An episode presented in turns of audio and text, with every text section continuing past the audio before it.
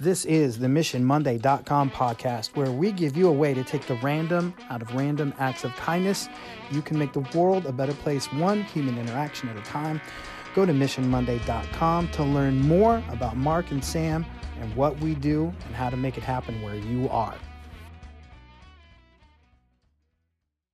My Mission Monday family, it is good habit season. Here's what I mean by that. We are rolling into that time of year where I like to do the same mission three weeks in a row, where it's pick a good habit and make sure you practice that good habit every day for the next twenty-one days. Now, why do we do this?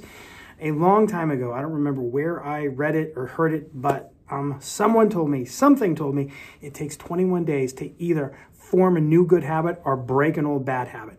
I don't know if it's bunk or not. I don't know if it's true or not, but it's bunk I believe, and it seems to work for me. Now, frequently, we roll into that time of year, that New Year's Eve, New Year's Day time of year, and everybody starts to make promises to themselves about what they are going to do better.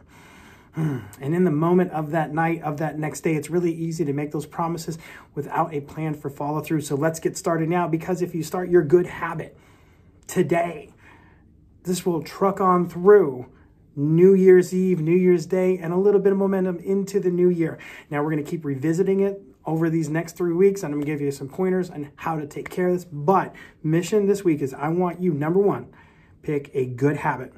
Make sure you practice that good habit every day for the next twenty-one days. Second part on that, man, make sure you take the opportunity this week to tell somebody what that good habit is. Make sure you ask somebody, hey, if you're going to pick a good habit that you were going to practice every day for the next three weeks, for the next twenty-one days, because you wanted it to become part of who you are, what would that good habit be? All right, I'm going to hit you back up with this next week. In the meantime, I would love it if you go to Mission Monday dot com, and I love you guys.